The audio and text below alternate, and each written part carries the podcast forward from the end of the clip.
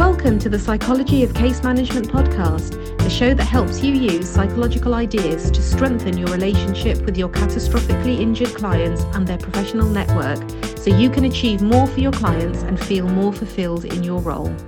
So, welcome to today's episode. I'm Dr. Shabnam Berry Khan, and today's topic is Christmas and um, how it, it can sometimes feel like a funny time of year when you are a helping professional, as you probably are.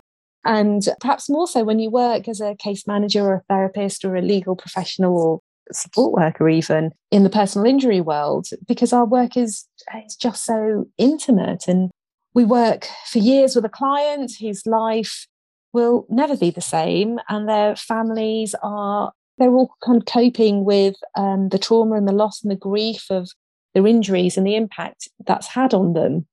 You know, after all, we will be very aware that the pressures are there for them from a health perspective, a social perspective, emotionally, um, and, in, and of course, practically in terms of managing care and and rehabilitation.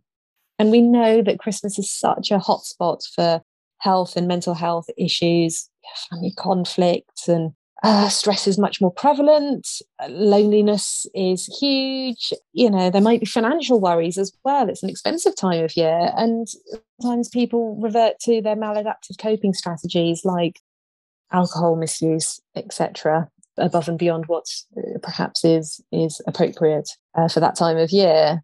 And I often hear from my colleagues um, that they're wanting a break themselves to focus on Christmas shopping, managing their own finances, you know, just generally feeling exhausted um, at this point in the year, lots of social demands, etc. So it's just a stressful time all round. And it's not perhaps always recognized either in ourselves or perhaps by our colleagues. So this episode is to try and think a little bit around um, what that means, what it means to, to have Christmas in the personal injury world, and maybe some some ideas around how to to make it a little bit easier to be able to switch off helpfully knowing that risk and client needs are, are being appropriately managed. So today i have dr marianne trent from good thinking psychological services also the author of the grief collective book. And uh, she and i will be having a little chat about christmas. Welcome dr marianne. Oh thank you very much so I know your specialism is grief, and I know we've also got a podcast around sort of trauma and and the impact of grief and loss, etc., on our client population.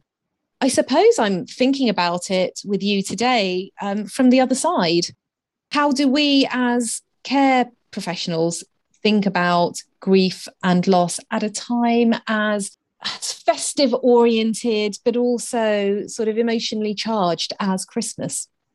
Yeah, I think it's very difficult. And I think, you know, there's certain times as as a health professional that you do think of your clients more. And I think sometimes when you're having a nice sort of family time, it can really, you know, open up those parallels, can't it? It can get you thinking, well, I know exactly what their Christmas is going to be like. They're not going to be having hilarious laughing fits over crackers and you know and you know jokes and family time. They're just they're not going to be having that. They're going to be having a day very similar to the ones before it. And it can lead us to you know to a slightly complicated complicated feeling state as a as a health professional i think. Yeah absolutely. I mean it's a stressful time of year anyway. You know regardless of the job that one does or the um you know the the sort of circumstances individuals feel themselves in you know certainly from the perspective of being a case manager and uh, a clinical psychologist i often um, find that i'm having conversations around christmas particularly where guilt kicks in a lot of the time with my colleagues um, that i'm having conversations with. There's a sense of feeling really overwhelmed by that difference of what I'll be doing and what my client will be going through, particularly when a client might be struggling with adjusting to what's happened to them, or their families are perhaps still in conflict in a state of flux as a response to what's happened to them.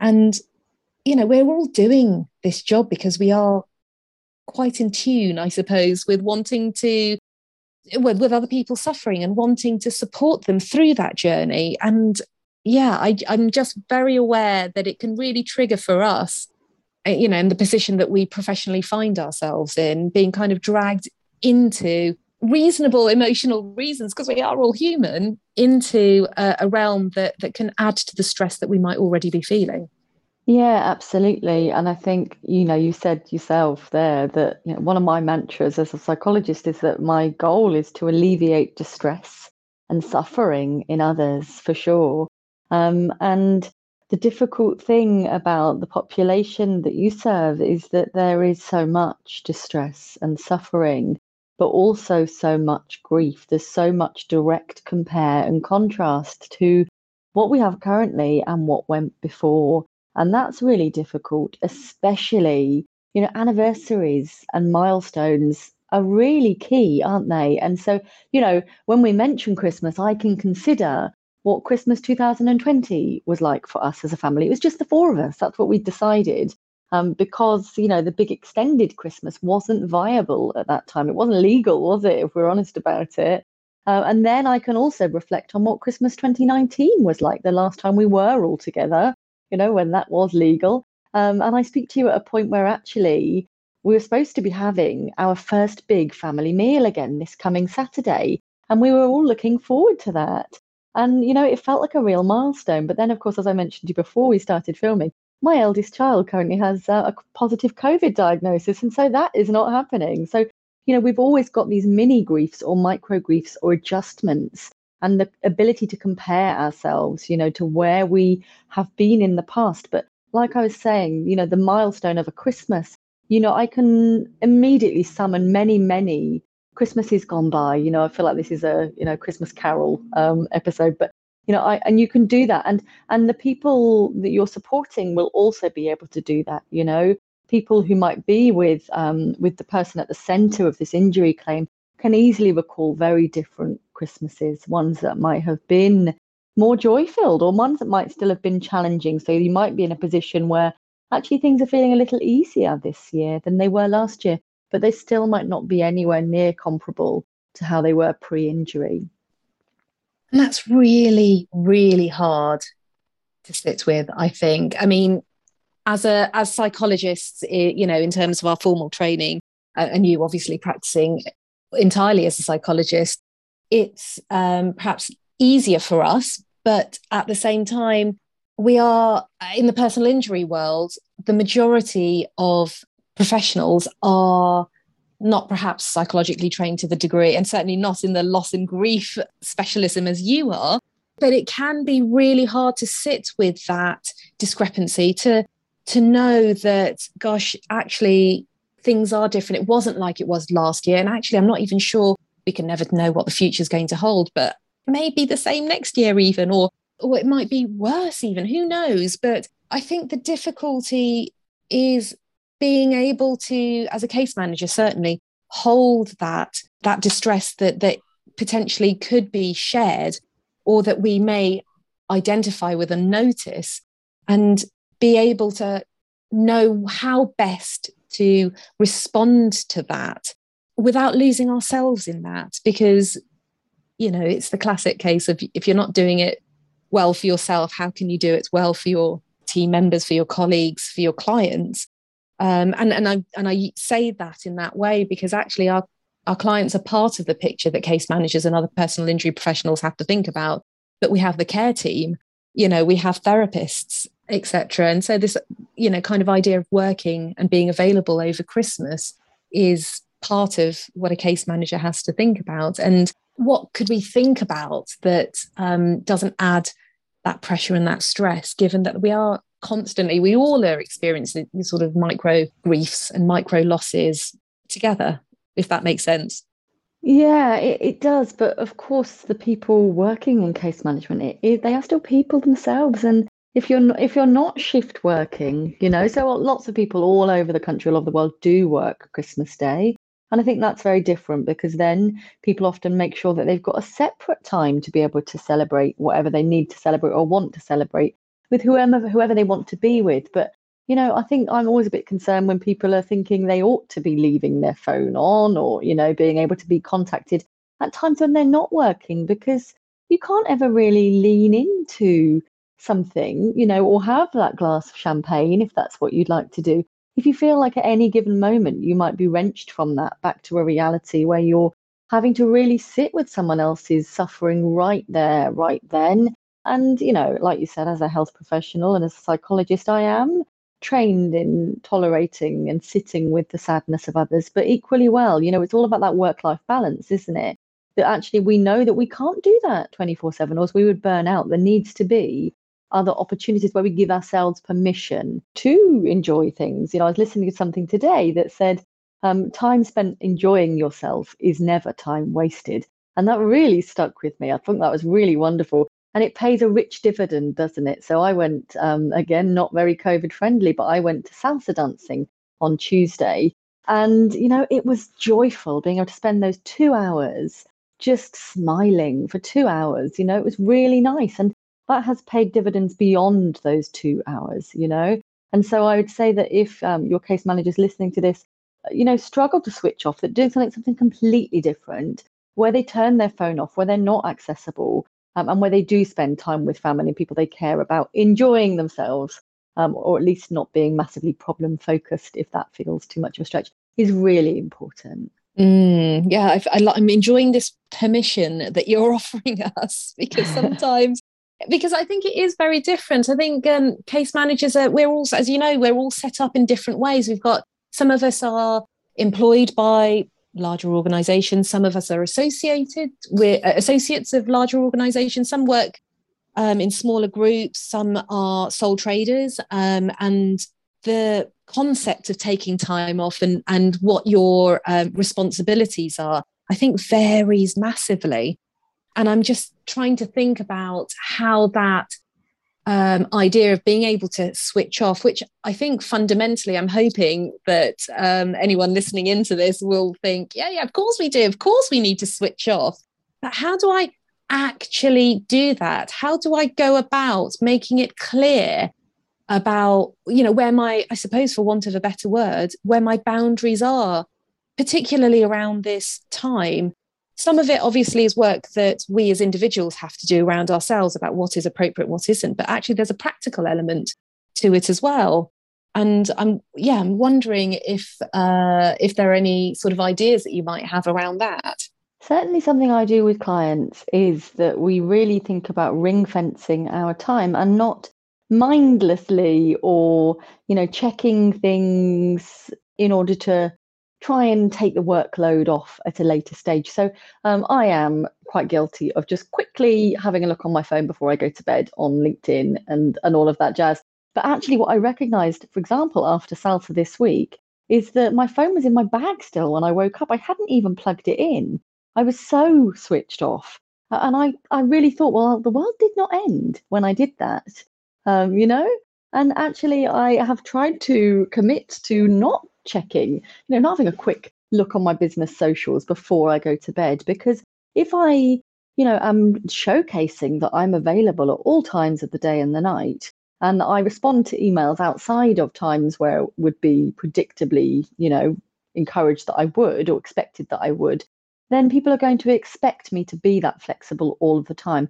And I know at the moment with COVID, we still do have some more flexible work hours, which is okay so long as you are only responding to things within your you know work hours. And you know if you are employed um, this is something i work with the clients quite often you know you actually don't need to look to log on to your emails half an hour before you start work to clear the backlog because that is work. And similarly similarly well you don't need to respond to emails you know outside of those times or check in or do anything we're supposed to be ring fencing that time treating ourselves as important because then we give ourselves permission to really focus on our work within those work hours, but give ourselves permission to switch off. We set up an out of office reply that explains what our you know working hours are and perhaps also explains that that um, responses will be prioritized and that they will get a response within um, you know within a reasonable time frame you know and if they feel like the case needs escalating they can you know send an additional email but you know we don't need to feel like we need to be available around the clock because that is going to lead to burnout. So I think that's time and time again, I see that with clients that they start to feel so much better when they are able to put those boundaries in. And if they have to, if they have to do extra work, then can it be overtime? You know, does it have to be just out of the goodness of their heart? Because they matter, their lives matter, their time matters, and it has a price. Um, should we be working for nothing? No, we should not. Mm. And I think there is something in that about certainizing. It's not a real word, but I'm going to use it for now. Certainizing uncertainty, because there's nothing, I think there's something you said earlier about um, setting up a precedent a little bit that, you know, if you've always behaved like in a certain way in response to a client need or whatever, then there's nothing to stop someone thinking that you'll do it behave in that way again or that you will respond to a query in that way again you know at a certain time because circumstances have perhaps changed for you or it's you know it is to use the example that we're using now it is christmas and there are other pressures that you are experiencing or you know other needs that you have they might not even be pressures. Like you say it could just be that you want a bit of time off which is completely okay um, if someone sends you an email and you usually respond in a certain time and they have no idea why you're not responding to them now that's you know that's where the uncertainty kicks in and that's you know that increases anxiety etc etc so there's something about i don't know to want to use a better word but um, ground rules almost over a period of time that might mean that your availability is different and how valuable that could actually be Absolutely. And in thinking about, you know, some of the business development and business coaching ideas, you know, there's different strata of service you can offer. If someone does want your bespoke around the clock support, there's a price tag for that. You know, you don't need to be offering that to everybody. Mm. I suppose in in and I completely agree. And I think that would be in the case management world, I think linked to some degree to risk and making sure that you're you know what risk your client and or their family might have is discussed in advance thought mm-hmm. about carefully provisions or uh, safeguards put in place to ensure that that risk is minimized over a period of time that makes it clear to everyone what the plan would be if the risk presented itself hopefully they won't but you know i think that's that that planning that planning aspect is is hugely um, valuable i think in in the work we do as um, you know in the personal injury world. Absolutely. Forewarned is forearmed as they say. Indeed. Indeed. I never get that saying right but you're right. Um, you know I, I think for, for me there's also an element as a as a personal injury professional thinking about not just kind of what I feel is going to be right for me to relate to my client and the package of um, care and therapy they have around them, but it's also so carers are the ones that go in, just like our like you, you talked about um, you know sort of shift workers. Um, you know, just like our nurses go into the NHS and our doctors, etc. Um, our carers in the personal injury world are the equivalent. They are the ones who are there, and again, setting that up in advance. I know um, our team at SBK Case Management are really uh, like we talk about it from like September, and you know, kind of get that all going because it sounds like that's well in advance, and people don't like talking about the c word that early. Mm. But from our clients' perspective, um, it just helps us be very, very clear by the end of October, some point in November, which actually isn't that far before Christmas, in all honesty, that Christmas is covered, the anxieties around it, the, the worries around people not being available, seeing where the gaps are, being able to plug those gaps is mega, mega important. And that's that's really that's part of the sort of routine that we offer and, and, and develop around our, our clients. But I find the carers themselves, our, our support workers and our, our care team uh, workforce also almost need to be want of a better psychological or psycho-educated into the idea of boundaries and what that means because they're right there at the front line. And sometimes that boundary can be really blurred when stress is very high because they're the ones who see that in the moment. They're right there.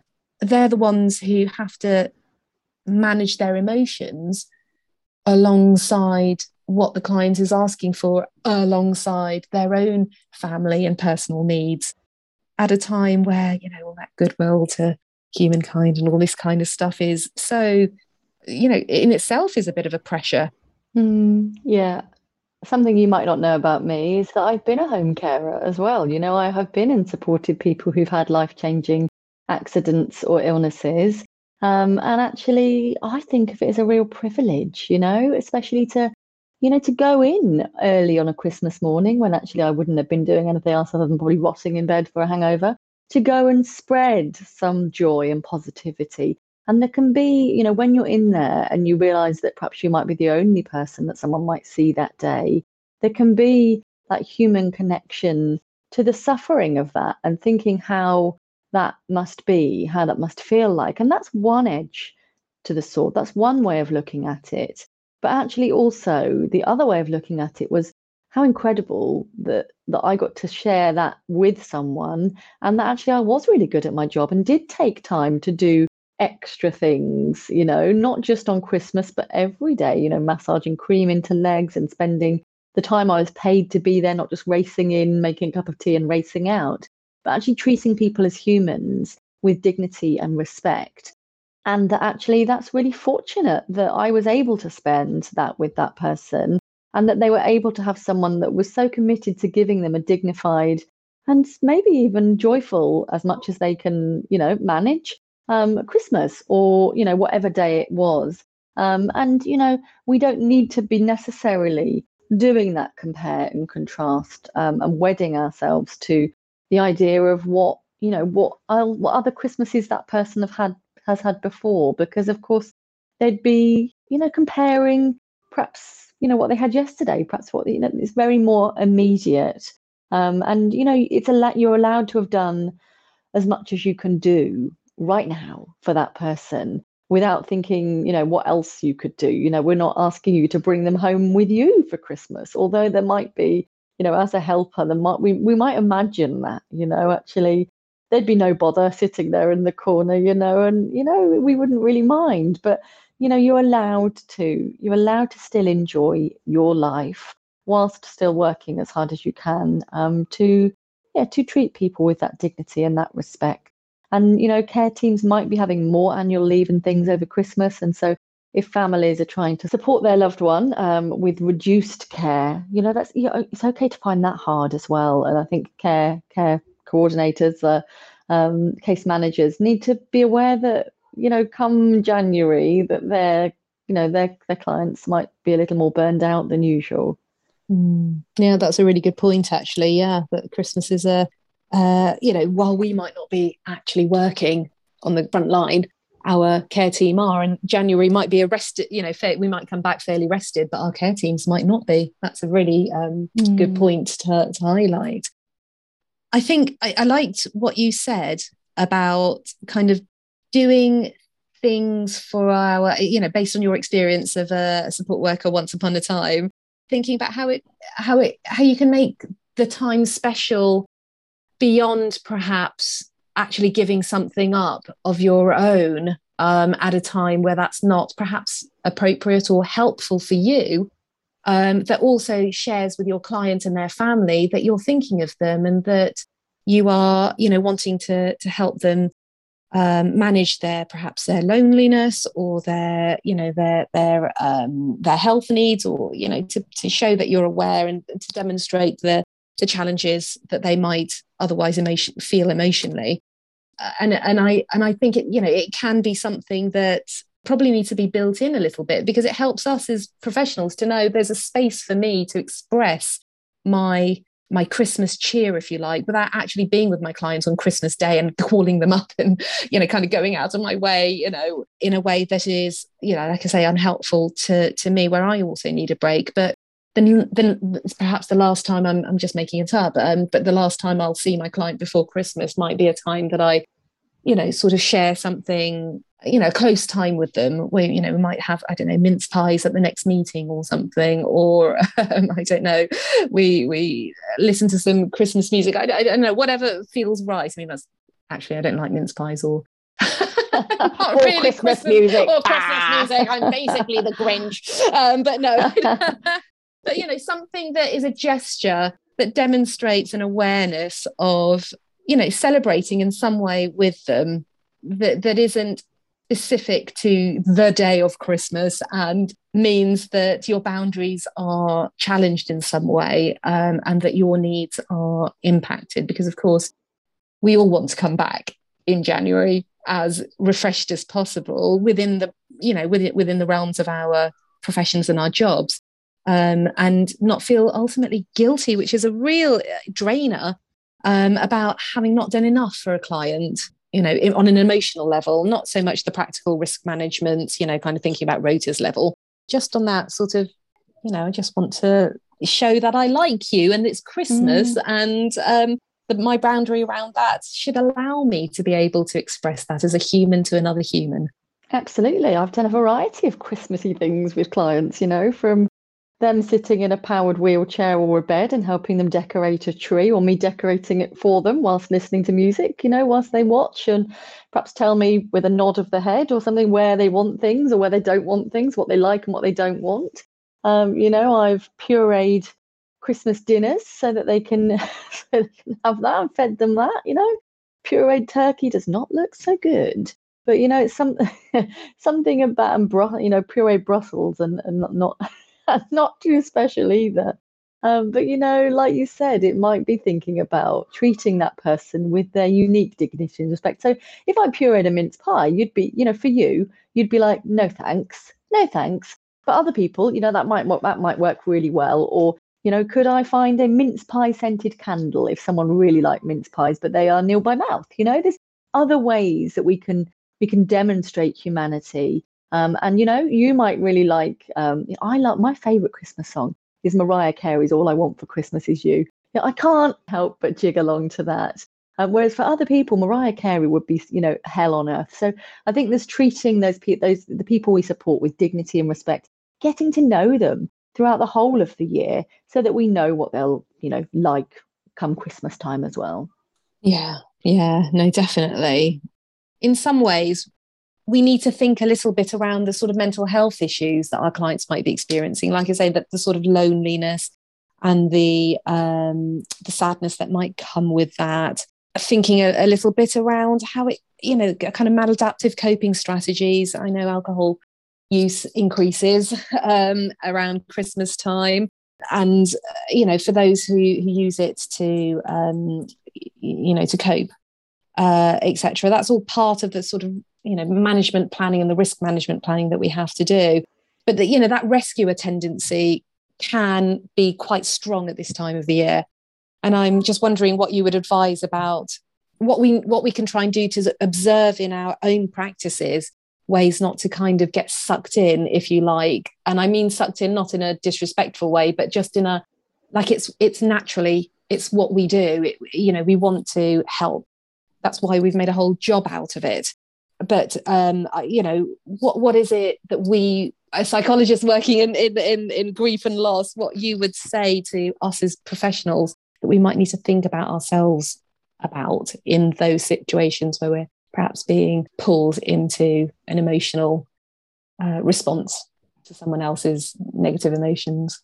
Yeah, I mean, you mentioned that alcohol, and I would say that's probably within normal limits anyway. Even if we're not feeling like depressed, depressed and low at Christmas, you know, even those of us who don't usually drink, you know, are more likely to to imbibe something over Christmas, especially if in with company. Um, but you know, it is it is an emotional time. I guess we're talking about the major in the majority, um, you know, Christian Christian people or people that are celebrating the Christian holiday, because of course not everybody does. You know, many people might just think of this as a, just another day, you know, where you can't actually go to Asda if you want to, and that's quite an inconvenience. So we're you know we're reflecting what might not be important to somebody, and they might always have hated Christmas. And you know, as a psychologist, there's probably grief and trauma there anyway, if that is the case.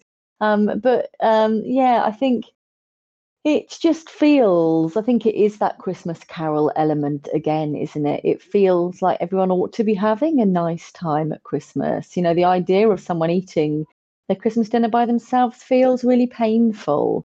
Um, even if someone is choosing to do that. So there are there are often options where people can go, um, or people offer to come and sit with them, but they're choosing to sit by themselves. And that, you know, you have to allow people to make those choices, even if it doesn't sit that comfortably with you, you know, even if actually you'd prefer them to be I don't know, surrounded by different people, they're allowed to choose to be by themselves if they want to. And that that can take some adjusting to, I think, as well. Don't subscribe to the stereotype, I guess, mm. of hmm. everyone wants to be with everyone else at Christmas time and it's a really lonely, sad time. Sometimes it's probably quite nice to have a little bit of quiet. I don't know. Like you say, it's about getting to know your client and and what works, and that's what a good care plan will highlight. Um, and keeping in touch with carers who will hear some of those narratives coming through and being able to sort of plan for those accordingly. Mm, absolutely. So, Marianne, if we were to think together about some top tips, you know, that we can share with our audience today, what do you think they would be in terms of managing the grief and the loss of our clients, the challenges that you know we personally have in our own lives, um, alongside sort of managing a care package that will be running over Christmas. What would you say are things that we should think about? Okay, I think we can give ourselves permission to just focus on this period of time right now, just to try and ring fence that, you know. So if we, we know as humans, we're going to have that natural compare and contrast about things gone by and all of that, but we can just try and focus on making sure that we're doing the best we can do for that person and you know in our role um, with with the people we support right now. Um, you know nothing we can do right now this christmas is going to make up for the grief and the loss and the suffering that this person has endured. And so it's a little unrealistic to expect ourselves to be able to do that. We can allow ourselves just to do just to do right now to the best of our ability, whilst knowing that that in itself is enough.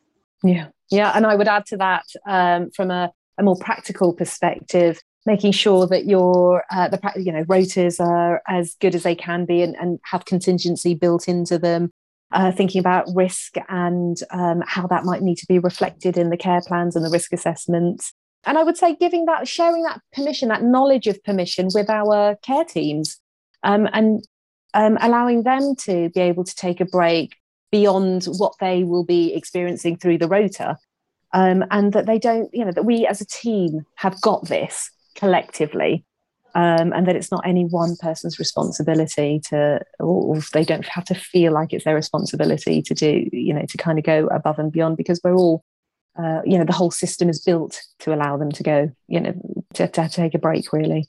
Yeah absolutely. People are people are still humans and it is still their christmas too um you know so absolutely. Yeah yeah. There's something you said as well which i think is a bit of a, a top tip as well about kind of people do things differently and just checking in with your client about what they actually want to see at Christmas and do they want phone calls upon phone calls and people dropping by or you know are they you know just sort of neutral about christmas? Or do they want you know their whole house decked out? For sure. Just treat that person as an individual. Get to know them you know? Don't shy away from asking the question for fear that they're going to say i always used to love christmas. It was absolutely brilliant. It was the best day of my life and this year's going to be rubbish you know? You might not get that answer you know? And you know just ask the question and see what you can do on a right now kind of basis to help them to have something that that is enjoyable that adds that adds a little something to their day or their life. Yes yes. All the while suspending our own belief about what it could and should be because yeah absolutely. it's quite difficult to do that sometimes isn't it? It is it is for sure. I think one thing that i would um, say and uh, is that sometimes there can be pressure from our various professions or um, from our colleagues about what we should and shouldn't do.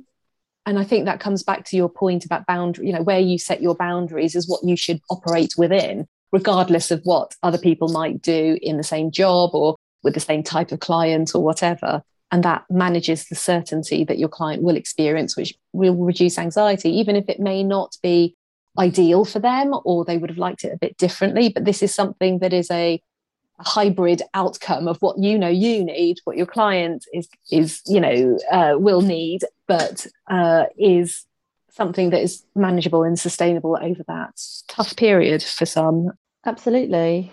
I mean, some managers I've worked for have been very hardline. You know, you don't send clients Christmas cards. You know, that's not appropriate. But actually, if it feels, you know, that's the natural way that you would treat somebody, uh, and that you know that that will perhaps be an important, um, you know, cherished almost act or gesture, then you know you can allow yourself to to do something that feels you know right to you you know? So i wouldn't you know i wouldn't say lavish gifts are the way forward but actually you know just letting someone know that you've held them in mind and thought about them at this time that that you know that's a nice thing.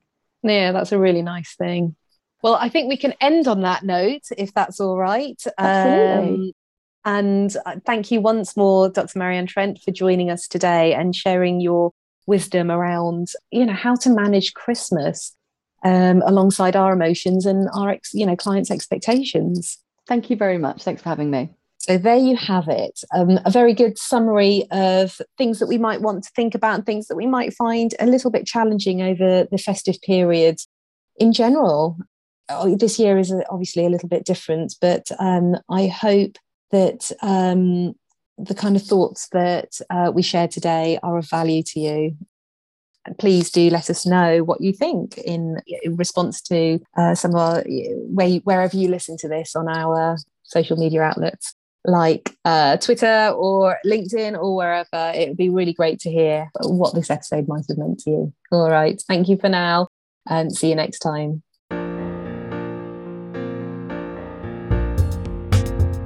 You go, if you enjoyed the episode today, I'd really appreciate it if you could rate it on whatever platform you're listening on and share and like on your social media profiles. Word of mouth is the best way for us to grow and to be a continuous resource for all. And if there's any topic you wish for us to cover, please drop us a line on our website. Thank you so much for all your support.